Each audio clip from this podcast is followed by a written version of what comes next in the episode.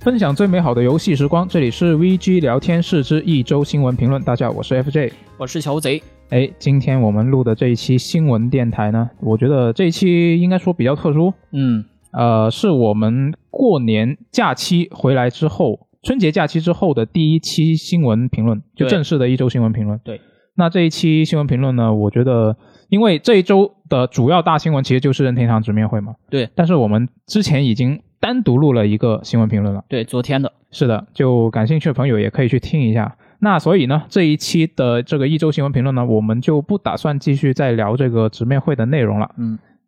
但是我们会把这个春节假期期间发生的一些我们自己个人比较在意的一些新闻，也会加到这一期里面去。对，哎，再串一下，对，是的。然后呢，本呃这一期内容呢，其实本来是有苏活参加了，但是他今天临时有点不舒服。嗯，所以大家也要注意身体，对，是的，大家一定要注意身体啊，特别是现在是冬春之交，可以说是是，是吧？这个这个时候就比较容易生病。嗯，嗯，大家注意身体啊。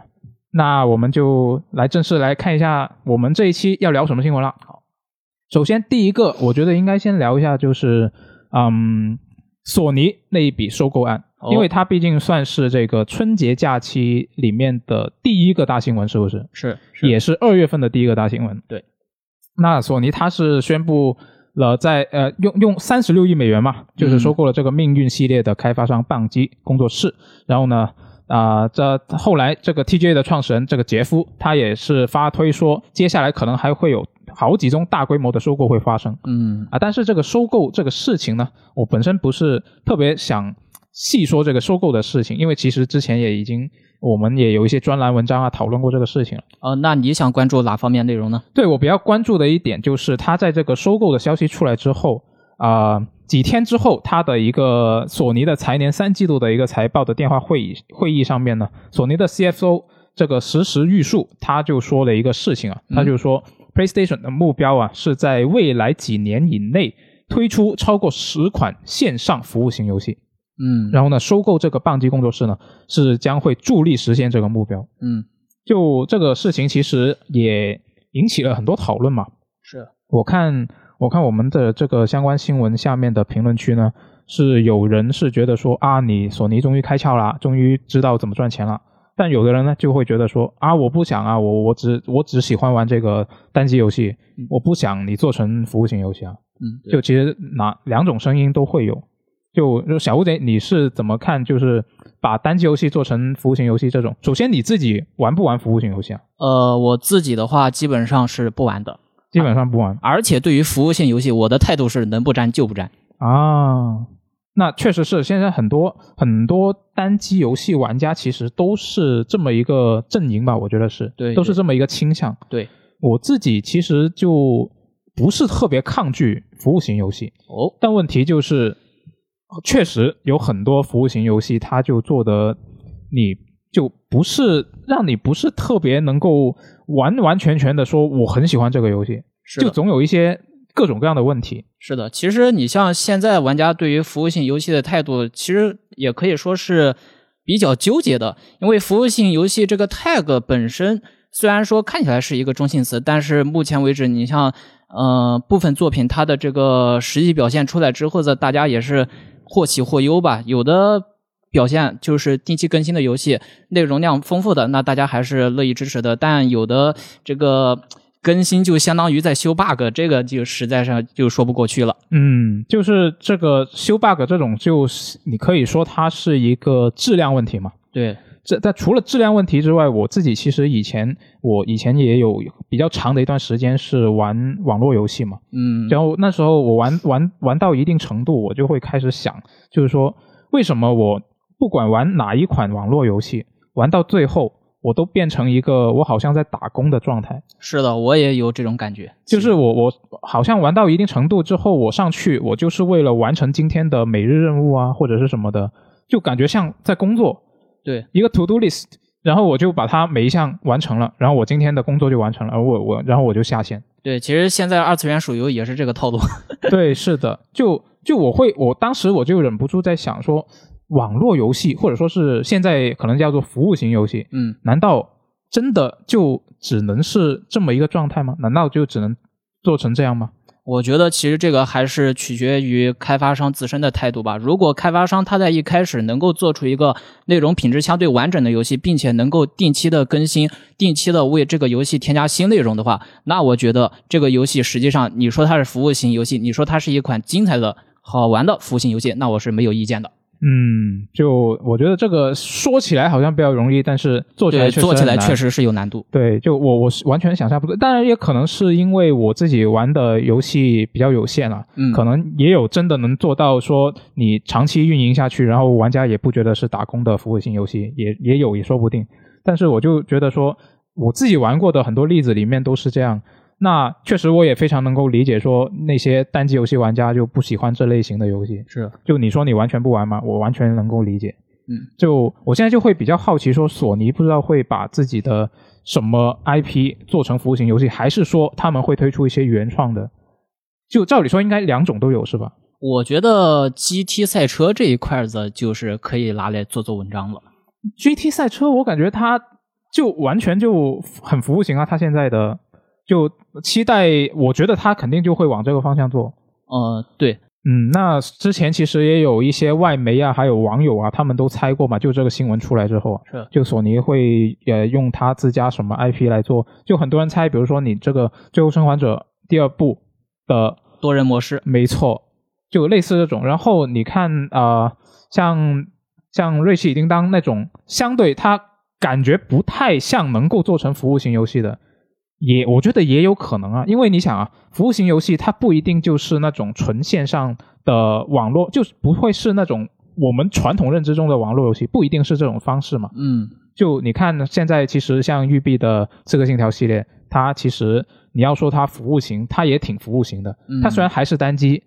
它基本上没有太多多人的内容吧，可以说是。所以你它就是一直是持续出新的内容，我觉得这种也是服务型啊。嗯，对，你要这么说的话，确实也有一些道理。嗯，所以我觉得它这个服务型十款线上服务型游戏，我觉得可能也有会有一些内容，应该是也是能够让喜欢就只能享受单机游戏乐趣的那种玩家，也是能享受到乐趣的吧。嗯，或许吧，这样是最好的。对，然后我们刚好说到这个 GT 赛车七嘛，刚刚提起了，然后接下来这个新闻就刚好是这个 GT 赛车七的新闻了。啊嗯，就春节期间呢，索尼不是开了个 GT 赛车七的专场发布会嘛？它里面就介绍了不少新的一些情报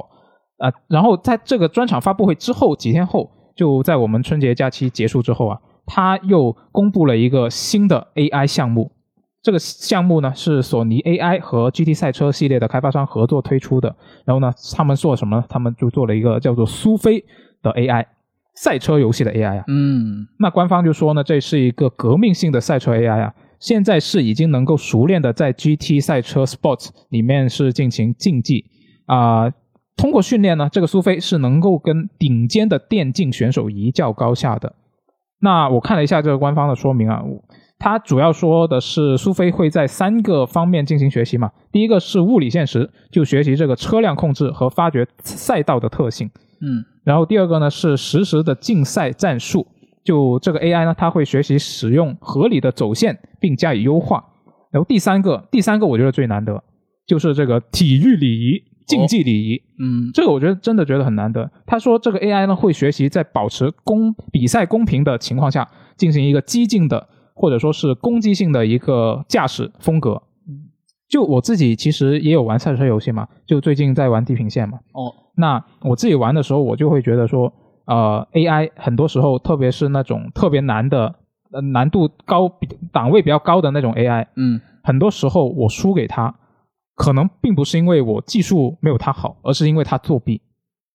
作弊嘛，对，就是你很明显能看得到，你在一个角度很大的一个弯道，然后你正常你要过去的话，你是要减速的，是吧？减速，然后你那个过呃，那你那个弯才能转得过来。嗯，然后很多时候你玩对战一些高难度的 AI 的时候，它基本上就是以以一个很高的速度就直接，哦而且它还是从你弯道的外线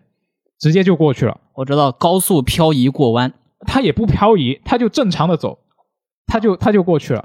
就就你就很气是吧？嗯，就明明你已经，我我是已经是通过我自己对这个赛道的理解，然后我是占据了那个可能是相对来说比较好的过弯的路线。对，然后它如果要以一个正常的呃过弯方式去过的话，它必须跟在我的后面。嗯，如果它走别的线路，它会损失比较多的时间。是，但问题就是它走了另外一个不合理的线路，然后它还比我更快的速度过弯了，哦，我就很气。遇到这种情况，哦，所以我大概能理解你为什么对这款赛车 AI 有这么高的期待了，因为，呃，可能在你看来啊，有了这个 AI 之后的，最起码它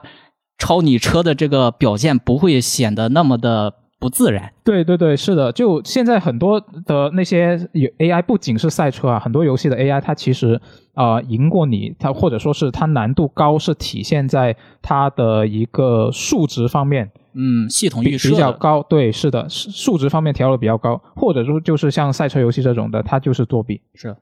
那这种其实我觉得玩家遇到这种情况就会很气。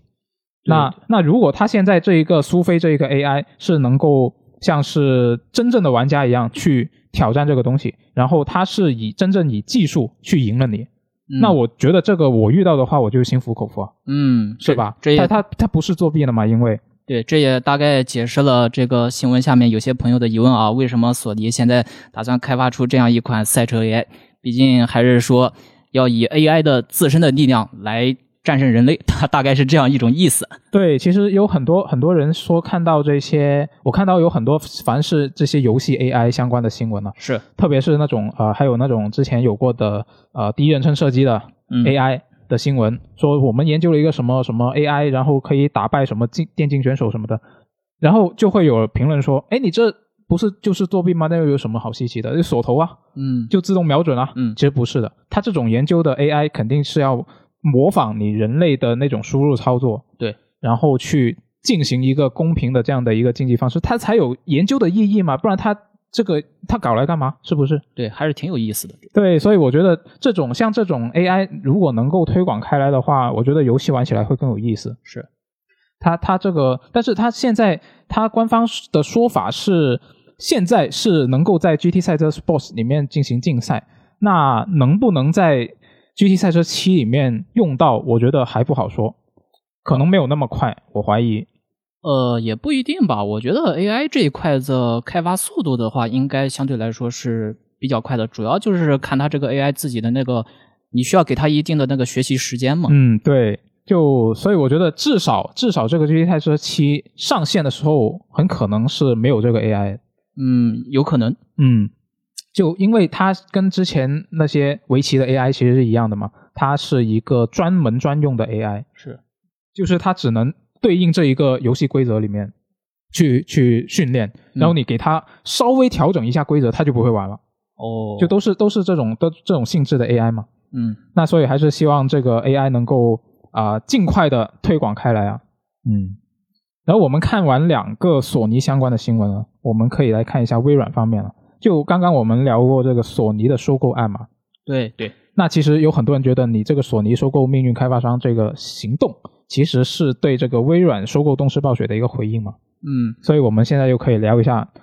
啊、一些相关的信息啊，就是微软对动视暴雪的这个收购有一些后续的消息是什么？好，这一条我来向大家介绍一下啊。这个这边是有一条新闻，传闻微软对动视暴雪的收购将接受严格的审查。是根据彭博社消息，有知情人士透露，美国联邦贸易委员会将负责审查微软对动视暴雪的这场收购，并且确定该笔收购是否会导致不公平竞争。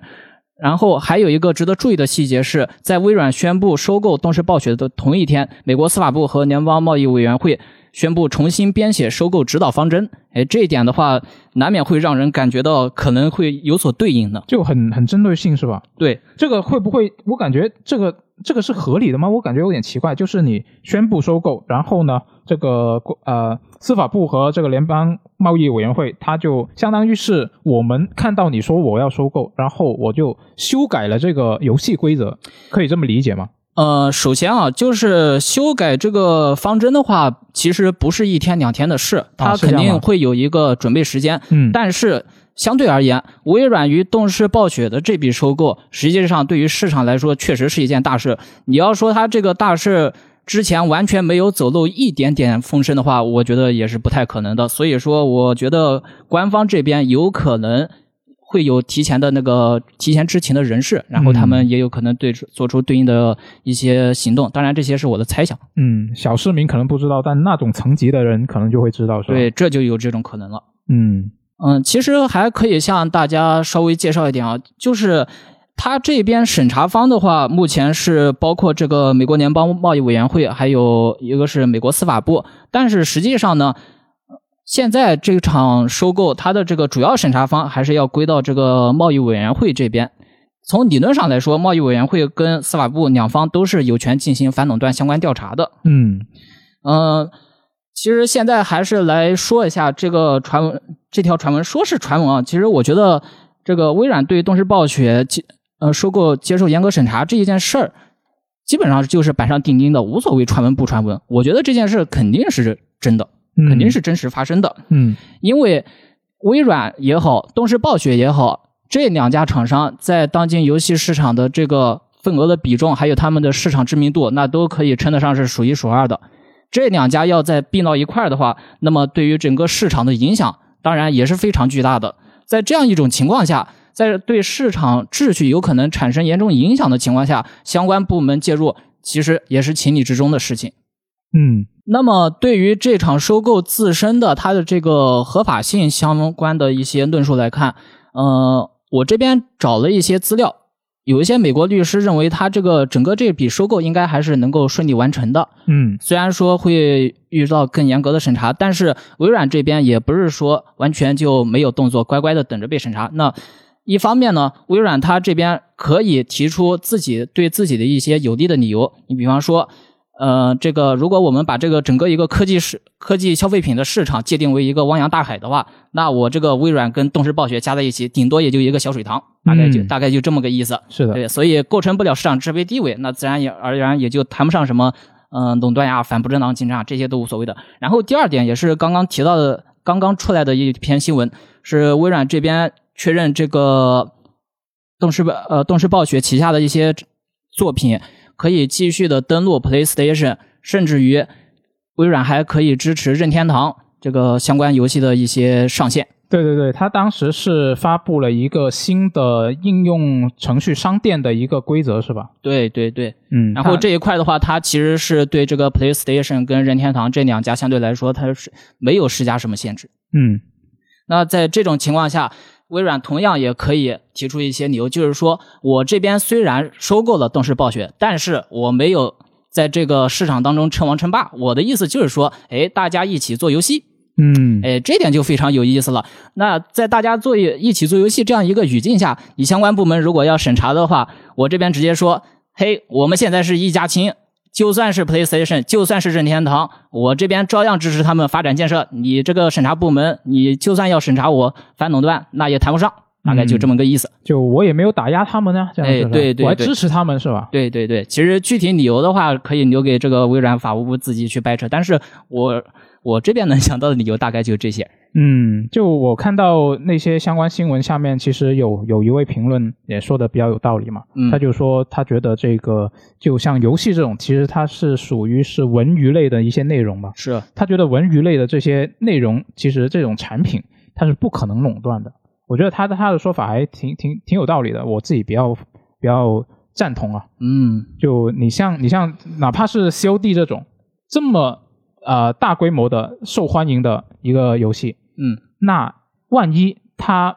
呃做的不好，那大家还是会转去玩其他的游戏，其他也有同类游戏啊，虽然可能没有它知名度那么高，或者说是质量没有它好，是吧对？但对是大家是有选择的，对，游戏不像大米一样，大米是生活必需品，但游戏并不是生活必需品。对啊，就大不了真的没有选择，我就不玩呗。对，是啊，我觉得就就很有道理啊，对这个说法。所以这一块玩家是有选择空间的，市场也是有选择空间的。所以你的你的这个微软收购动视暴雪这一件事儿，它的这个影响就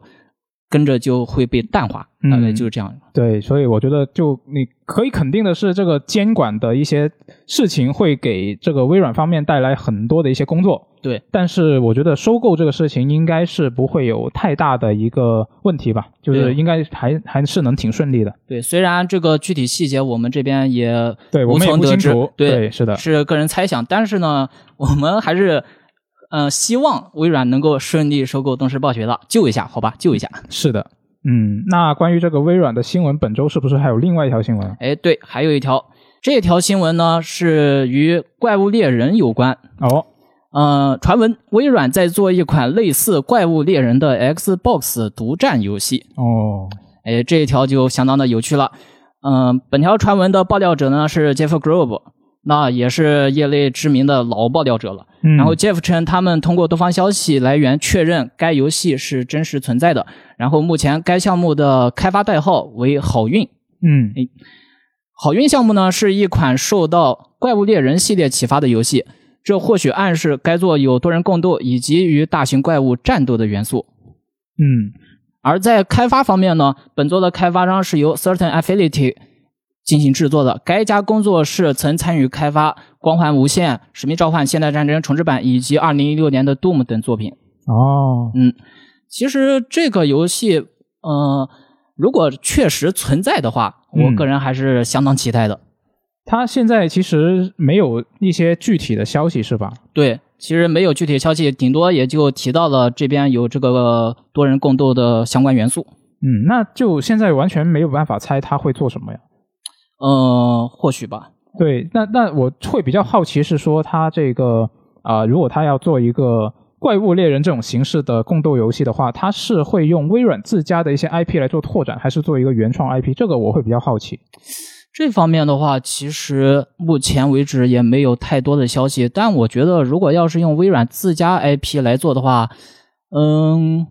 或许士官长打怪物很不错。有点难吧？那就变成射击共斗，呃，也有这种可能呢，说不定呢。那有有不知道，有点奇怪。就我其实玩共斗游戏比较少嘛，但是主要是因为我自己身边的朋友就没有多少玩主机游戏、呃单机游戏的，嗯，所以就这个玩的比较少。但是我一直是比较希望能够有一款高达题材的共斗游戏，但是就啊、呃高达游戏好像大多数都是对战为主。你可以去玩玩《高达破坏者呃，不是那个最新作不是说做的不行嘛，所以我就没有》试。哦。对，是的，然后我自己的话是我个人，嗯、接触过好几款宫斗类游戏，比方说《怪物猎人》，嗯哎，然后《弑神者》，然后还有这个《逃鬼传》哦，啊、都或多或少的接触过。所以说我个人对这个宫斗类游戏的话，大体上还是呃相当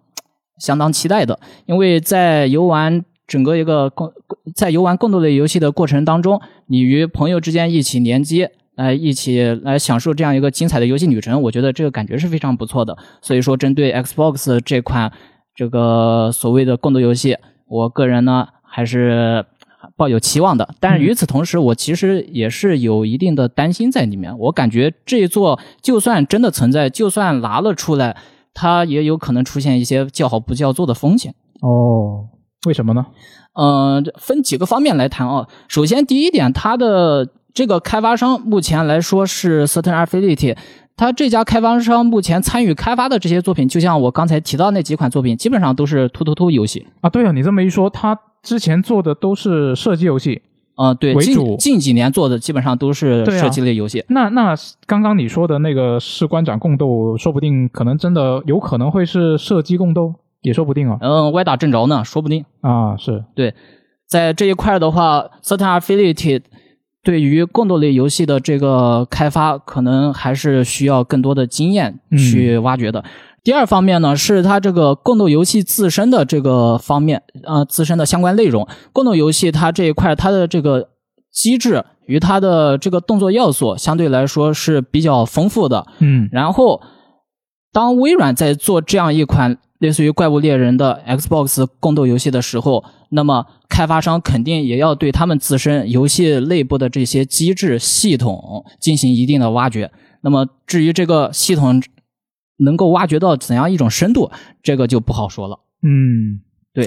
哎，我刚刚突然就想到一个问题啊，嗯因为你这个新闻里面说的是这个作品，它是一个 Xbox 的独占游戏嘛，嗯，是吧？那你之前你玩的那些共斗游戏，你都一般来说你会在什么平台上玩？这个怪物猎人肯定就不用说了，嗯那其他的其他的你主要在什么平台？其实如果有掌机版本的话，我还是愿意玩掌机版本的。嗯，要是没有掌掌机的话，呃，没有掌机的话，也就只能按照对应的平台来了。哦，那那你自己玩这些宫斗游戏，你跟朋友联机的时候，他们也都是呃都有这些平台，就都有这些机器跟你一起玩吗？呃，对，差不多。虽然我这边玩主机的人也少，但是相对来说，有 3DS 或者是有 PSV，的甚至是有 PSP 人的人还是有的。哦，那但是你这些游戏可能就呃更主要是呃任天堂或者说是索尼那一边的一些机器嘛，一些平台。嗯、对对对，是。那这一个 Xbox 的独占游戏的话，它肯定就只能在 Xbox 上面玩了。嗯，呃，这个是废话。嗯那如果到时候它真的推出了这么一款 Xbox 的独占游戏，然后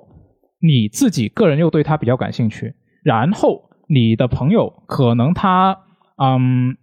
不太有 Xbox 的机器，嗯，那你会玩这款游戏吗？你会因为你喜欢玩这个游戏，你就去就真的就直接去玩了，还是说你会考虑到我没有朋友跟我一起玩，那共斗游戏就失去了它的真正的乐趣啊，你就不玩了？我觉得共斗游戏的话，其实你就算自己一个人，嗯，也是能够玩进去的，因为宫斗类游戏的话，通常情况下，它自身的这个，呃，无论是道具的种类也好，还是这个你要完成的目标的种类也好，还是你的那个就是你的各种动作，这些都是可以发挥的。嗯，它不同的这个游戏，它有着不同的特色，只要把它这个特色做出来了，我觉得那这个游戏就是有亮点的。然后另外你提到的这个 Xbox 独占游戏，说是 Xbox 独占，没准还会有 PC 呢，对不对？啊，对，那是如果他真做的话，肯定会有 PC，我觉得对对对，哎，有 PC 版本的话，那就很啊，方就便了。没问题了，是吗？对，啊，可以啊，那就看一下这个官方什么时候能够透露一点消息啊？对就官期方待也没有回应这个期待传闻期待嘛哎对，是的。那看完微软方面呢，我们来看一下任天堂方面的消息啊。哎，任天堂呢，它是在最近是公布了这个二零二二年的三季度的一个财报嘛。嗯那这个财报里面呢，是确认了 Switch 家族机器啊，因为现在它其实有好几个型号嘛。嗯嗯，那整个家族它的销量是已经破亿了。那换算成自然年的话呢，就是它统计到了二零二一年年底嘛，这个数据是，对，十二月份的数据，嗯大家其实可以看一下哦。呃，Switch 它是在二零一七年三月份正式发售的，然后到二零二一年底，也就相当于是四年的时间，嗯，四年多四年时候时间达到破亿成绩，这个是相当牛逼的一份销量成绩了。是然后对应的还有一个消息就是《宝可梦金灿钻石明亮珍珠》，哎，这部宝可梦 DP 重制作，累计销量已经达到一千三百九十七万份，超越《健身环大冒险》健身跻身 Switch 游戏累计销量榜第九名。嗯嗯、金灿钻石与明亮珍珠的话，其实这一座我个人目前为止还没玩，嗯不过呢，我有一个朋友，他玩了这款作品，然后我那个时候子也是同他进行了一场友好的交流。有好的交流可以哦对。我当时问他，呃，你觉得这个金菜菜石怎么样呢？然后我那个朋友也很含蓄，哎，直接对我说了四个大字，叫还原神作。啊，哎，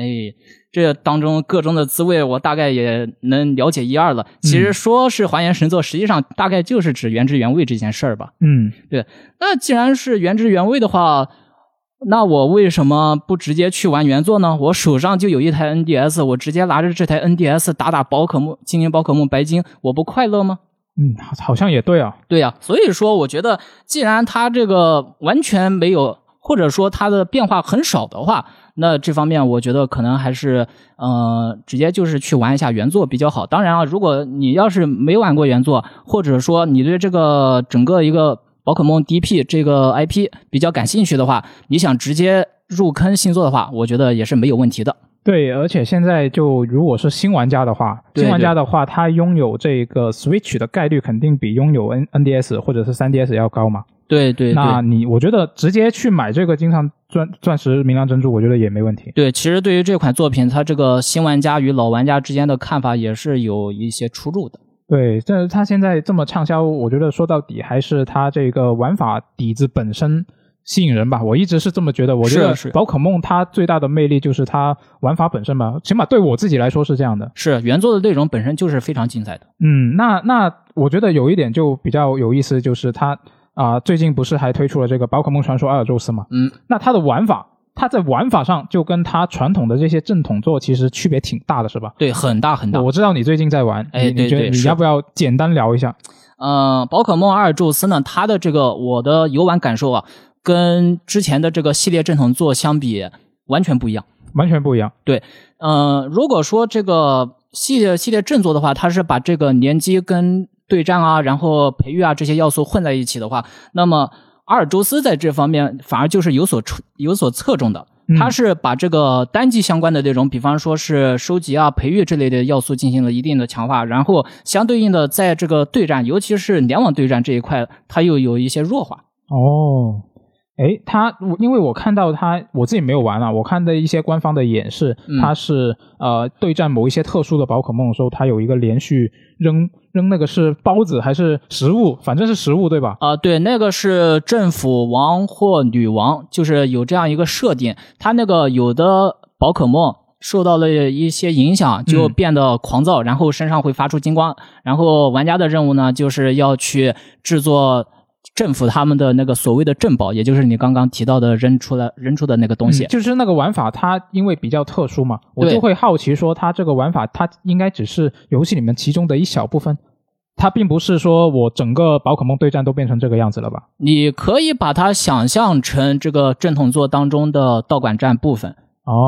哦，但是是这个具体内容的话还是不一样的。在政府王或者女王，她这个战斗过程当中，它实际上混杂了这个动作类的玩法，还有嗯宝可梦自己的这个对战，它是嗯其实是两个环节穿插在一起的。啊，动作类的元素加入到这个传统的这种宝可梦对战里面，我觉得这个就比较有意思，对对就看起来来我自己也很想尝试，到时候你玩完了借我玩一 下。啊、可以可以可以，嗯，那那反正这个阿尔宙斯呢，我们应该是会单独聊一期电台的，这里就不太详细的继续聊下去了。嗯嗯，那这个宝可梦传说阿尔宙斯它的一个首周的传奇销量也是很厉害，是吧？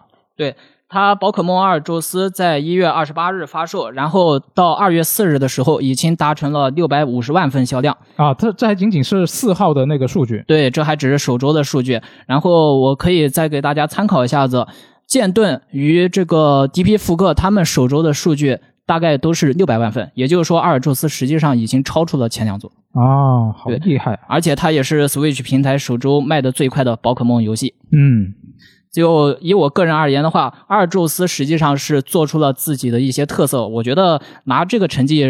当然说得过去。嗯，那期待你之后的评测啊。嗯，好的，嗯，行。然后呢，接下来我们来看一下一条育碧的新闻啊，自己我自己也比较喜欢玩《刺客信条》嘛，嗯所以这这条新闻我自己还比较比较在意的，就是这个彭博社，它是爆料说育碧正在把这个《刺客信条：英灵殿》的其中一个拓展包变成一个独立的、单独的一个游戏，哦，让这个游戏的发售间隔不那么长。然后呢，知情人士就说了一些细节嘛，嗯他说呢，这个项目代号是裂缝。然后呢，原本是英灵殿的一个拓展包，那去年年底的时候，育碧才决定要把这个东西就单独的拿出来做一个作品。然后呢，它不会拥有一个大型的开放世界，就说是你可以把它当做是一个呃正传游戏里面的一个单独的小区域。嗯然后呢，它会更注重这个前行的要素。嗯然后这个游戏的主角呢，他是英灵殿里面很受欢迎的角色巴辛姆。然后预计这一个项目会在今年的年末，就二零二二年的年末啊，嗯或者是二零二三年就会推出。嗯，那我觉得这个做法，我一开始觉得嗯好像有点奇怪，但是认真想了一下，好像也不错。我就觉得拆成一个小作品很不错呀。对，就是，但是我又会觉得说，你就假如说啊，假如说我原本买了英灵殿，嗯然后这个东西它本来应该是我英灵殿的季票里面的内容，嗯，那我已经买了季票了，它原本是属于我的，现在它单独拆出来了，那我要另外付钱，好像有点亏没有，但你自己买机票的时候不也要花钱吗？啊、是，就是我已经花过钱了嘛，它本来应该是这个季票里面的东西嘛，就我本来应该是拥有它的，但是现在我不拥有它了，是这个感觉。呃，或许人一开始压根就没想着往机票放这个东西呢。啊、也有可能啊，对呀、那但主要就是，我觉得它如果能够推出一些比较小规模的，然后专注于潜行的这些刺客信条的话，我自己还是比较欢迎的。呃，我自己感觉这样也很不错。其实就我个人的感觉来看，它拆成一个小作品的话，实际上应该是更有利于这个整个一个作品的世界观设定方面的一些扩充的。嗯，对，如果要是单独做一个 DLC 的话，你 DLC 毕竟还是要遵循本传的一些基本设定，但是在这个如果是拆分成一个小作品的话，就可以在这个本专的基本设定上面再加入一些独创的新创的要素。那我觉得拆成这样一个小作品，就算嗯、呃它需要一定的价格，只要它做的足够好，那我觉得还是有人愿意为它买单的。对啊，而且我觉得像这种拆出来的小作品，你还可以如果有一些什么比较啊、风险比较高的一些创意，对你要去试验的话，对我觉得就可以加到这些作品里面去。对，但我这边也有一点担忧啊，育碧不要在这个作品里面加入什么 NFT 啊。 啊，也不知道啊，不好说啊。那那反正反正就是这个，我觉得这种它作为 DLC 或者说是单独拆出来，我觉得应该大家不同的人应该会有不同的意见嘛。是，就看一下在听电台的各位，就是如果你对这个有什么看法的话，你也可以在我们的评论区跟我们讨论一哎，下。欢迎讨论。嗯，是的。那看完这个育碧的新闻呢，下一条新闻啊，也是我自己个人比较关注的一个消息啊，嗯就是这个《幽灵线：东京》，我一直都很关注这个游戏嘛。对，就老关注了。对，就是春节期间呢，索尼是公开了这个游戏的一个最新演示嘛，嗯我去看了。然后呢，官方演示之外呢，呃，这个台湾的媒体巴哈姆特他们也放出了一个视频，我也看了。嗯然后看了一之后呢，我就总结了一些我从这个啊、呃演示里面两个演示里面吧，可以说是两个演示里面我看出了一些啊、关于这款游戏的一些细节。好，愿闻高见。对，就是我看它这个界面了，首先这个界面我第一反应就是觉得说，好像怎么有点像《守望先锋》。守望先锋，对对对，就是它那个界面，我觉得挺像的。呃，但是就我觉得有点奇怪的地方，就是它那个 UI 啊，它那个角色是可以站立和下蹲嘛。嗯就很多其实射击游戏它都会这样，它本质这个游戏本质上它也是一个比较像射击游戏的一个作品嘛。嗯那它的那个下蹲姿势它是有提 UI 提示的，然后它那个提示它竟然是在屏幕的正中央，我觉得很奇怪。就是你蹲下的时候，屏幕的中央的位置会有一个下蹲的这么一个标志，告诉你你现在这是一个下蹲的状态，嗯，有点奇怪啊。对，然后，然后我看它这个 UI 还看出了一点，就是它右下角有一个啊、呃饭团的标志，然后隔隔壁有个数字，那我感觉这应该就是它的一个回复幺了。哎，简洁明了。对，然后官方的这个演示里面呢，其实有一些潜行暗杀的内容，嗯，这也是我自己个人比较感兴趣的嗯。就我会希望这部分的内容能够，就是希望它能够让玩家可以以大多数时候，你可以完全以这么一个形式去完成这个战斗。哎潜行爱好者 FJ，对，是的。然后呢，它里面的那些招式消消耗，因为它是用日本的那个九字护身法嘛，是啊，也不是日本的，是中国传过去的。这个九字护身法 呢，它基本上你就可以，你直观上你就觉得它是一种法术嘛。嗯那法术的话，你一般在游戏里面不应该是一种就是啊、消耗你那个法力值。对，像通魔常法情一况哦样下都这样。对，但是它不是的，它是真的就很像射击游戏，基本上就是射击游戏，它是按弹药来算的。弹药，对，就因为这个呃作品它本身也是有 ID Software 的的一些之前的员工参与嘛，是那所以其实他，我感觉他做的可能是参考了这个杜牧哦他的那种设计，就是你击杀敌人之后呢，它是会掉落一些弹药。但是你手部施法与弹药这两者之间，确实有一种奇妙的呃，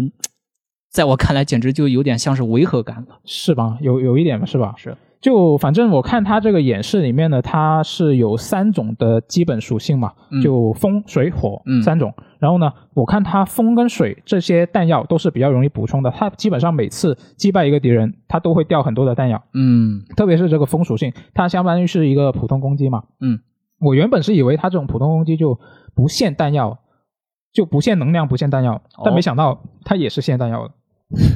那那反正它很容易补充，我看它基本上每杀一个敌人，它就把它补满了。然后啊、嗯火属性的那个火球术，就之前的演示里面其实也出现过。嗯，那个火火属性的法术呢，我看它也是限弹药，但问题是我从它的演示里，包括巴哈姆特的那个演示，我都没看出来它这个火属性要怎么补充。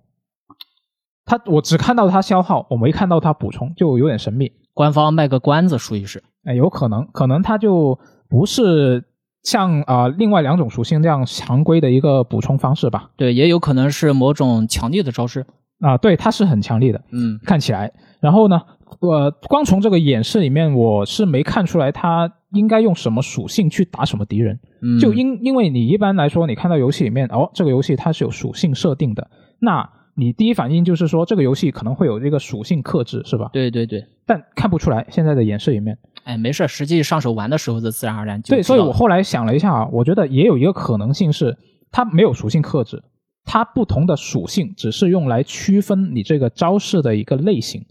比如说你这个火属性，它就是一个范围爆炸型的一个攻击类型。嗯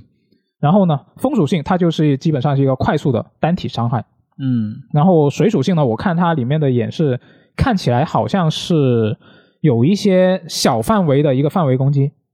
嗯，这也有是是一种可能。对它，它可能会是这么一个区分的方式。嗯然后呢，它其实里面演示里面也出现一个雷属性的法术嘛，但是那个雷属性的法术跟这个风水火它又是不一样的，它不是作为一个像是啊、嗯武器啊、呃不，它不算是一个主武器弹药这样的一个形式嗯，它是一个道具。有点像手雷，可能是因为它，我看到它演示里面是切出了一个道具环嘛，嗯就很多游戏其实都有，那它那个道具环里面呢，除了一个风水火三个属性以及那个它那个弓箭之外，它还有一个就是这个雷法术，它就是一个单独的一个格子。哦，属于附加要素。，对，它里面里面其实也演示出来了，它就是丢出去一个符咒，然后就可以把敌人在一个范围里面就控制住这样的一个形式。然后呢，除了这个风水火以及啊、呃雷属性的一个符咒之外呢，我看到这个道具环里面还有另外两个图标，嗯，一个看起来像草药，一个看起来像水雷，啊，都就不知道是有什么用，呃，官方也没有演示。草药与水雷，哎，确实容易让人引发一些联想。就这个草药，我本来就你第一反应肯定会觉得，哦，这个是补血用的，是吧？对。那但是问题是我刚刚不是说过了吗？它我在它的那个界面里面 UI 里面是看到有一个饭团，嗯，那这两个哪个是补血的，可能又存在一个问题啊，就就有一个疑问，就这个可能是要到呃官方进一步公开这些信息了。呃，要不然用草药合成饭团，要不然草药是草药，饭团是饭团。啊、我觉得应该是分开的。草药和饭团也太奇怪了。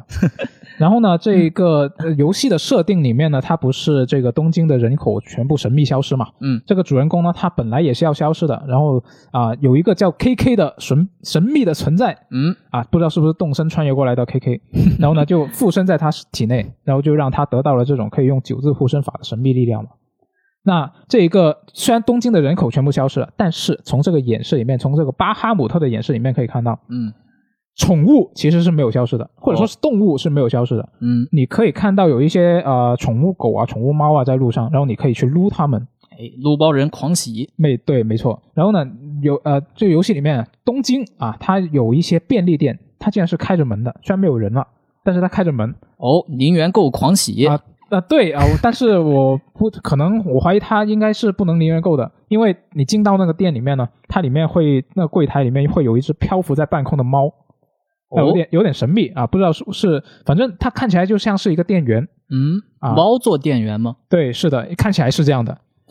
但是但是因为巴哈姆特那个演示里面就没有一个购物的演示，就他只是进去逛了一圈，就反正就看、看到了一只猫。哦，那这个回头到时候子在游戏上线之后子可以做一下验证。对，然后呢，它这个游戏里面的技能系统，我是也是从这个演示里面看到一些细节啊。嗯首先是它获取经验的方式，它是我看到那个主角是掏出了一个纸人，然后呢去解放一些在呃路上你会看到一些被束缚住的灵魂，嗯然后你掏出那个纸人呢，就可以去把它解放了，然后你就可以吸收一些经验值你这说的越来越像是一个道士了。啊，是很道士啊，你有符咒什么的。对对对，那那他的那个纸人，他吸收那些灵魂之后呢，他那个灵魂他是不能直接转化成经验的，我看他嗯他是需要找到一个电话亭，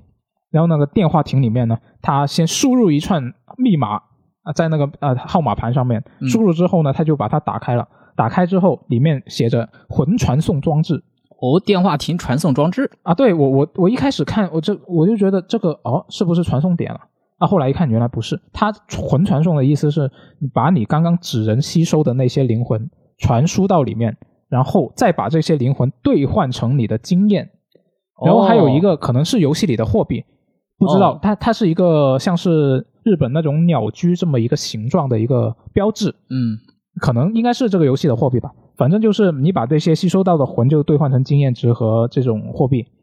然后你这些经验值就可以用来学习技能了。我看了一下，它其实官方也展示了它的那个技能树啊，看起来并不是很复杂，就是一些常规的消耗技能点学习这样的一个形式。嗯，然后它那个技能树看起来也是比较简单的。嗯，然后刚刚不是说到有这个魂传送装置嘛？是实际上呢，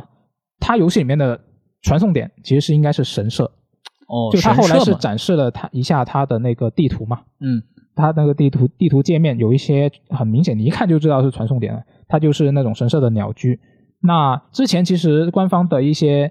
更早期的一些演示也有也有展示过，就是那个主角去净化那个鸟鸟居嘛。嗯那其实当时就觉得说，你这个可能这个游戏也有一些轻据点的元素。嗯、呃这个设定其实还是相当自然的。对它，毕竟看起来也是一个开放世界游戏嘛，对我觉得也很正常，很正常。对，就然后官方其实是提到说，这个在游戏里面穿梭跟探索是这个游戏的特色之一。哦，它这个穿梭呢，就啊、是我最喜欢的一其中一个环节啊，就是这种非正常的移动手段，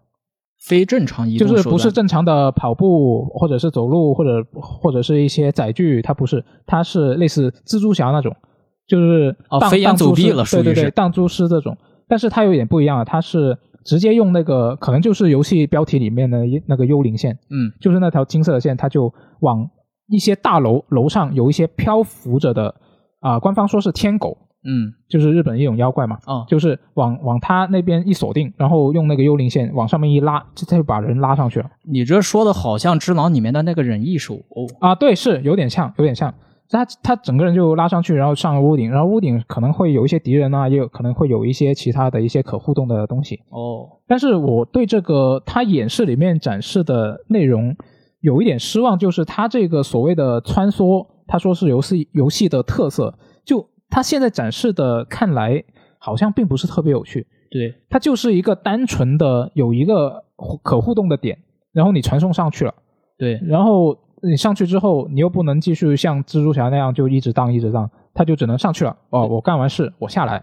对，其然后实有有地方我再上去。其实目前来看的话，它这里面的穿梭内容在其他游戏当中也是能看到类似的。对，就看起来不是特别有趣，就可能我对这方面的期待就稍微降低了一点。嗯嗯，那整体这个官方的演示以及巴哈姆特的他那个演示，整体看下来，我会觉得说这个游戏它的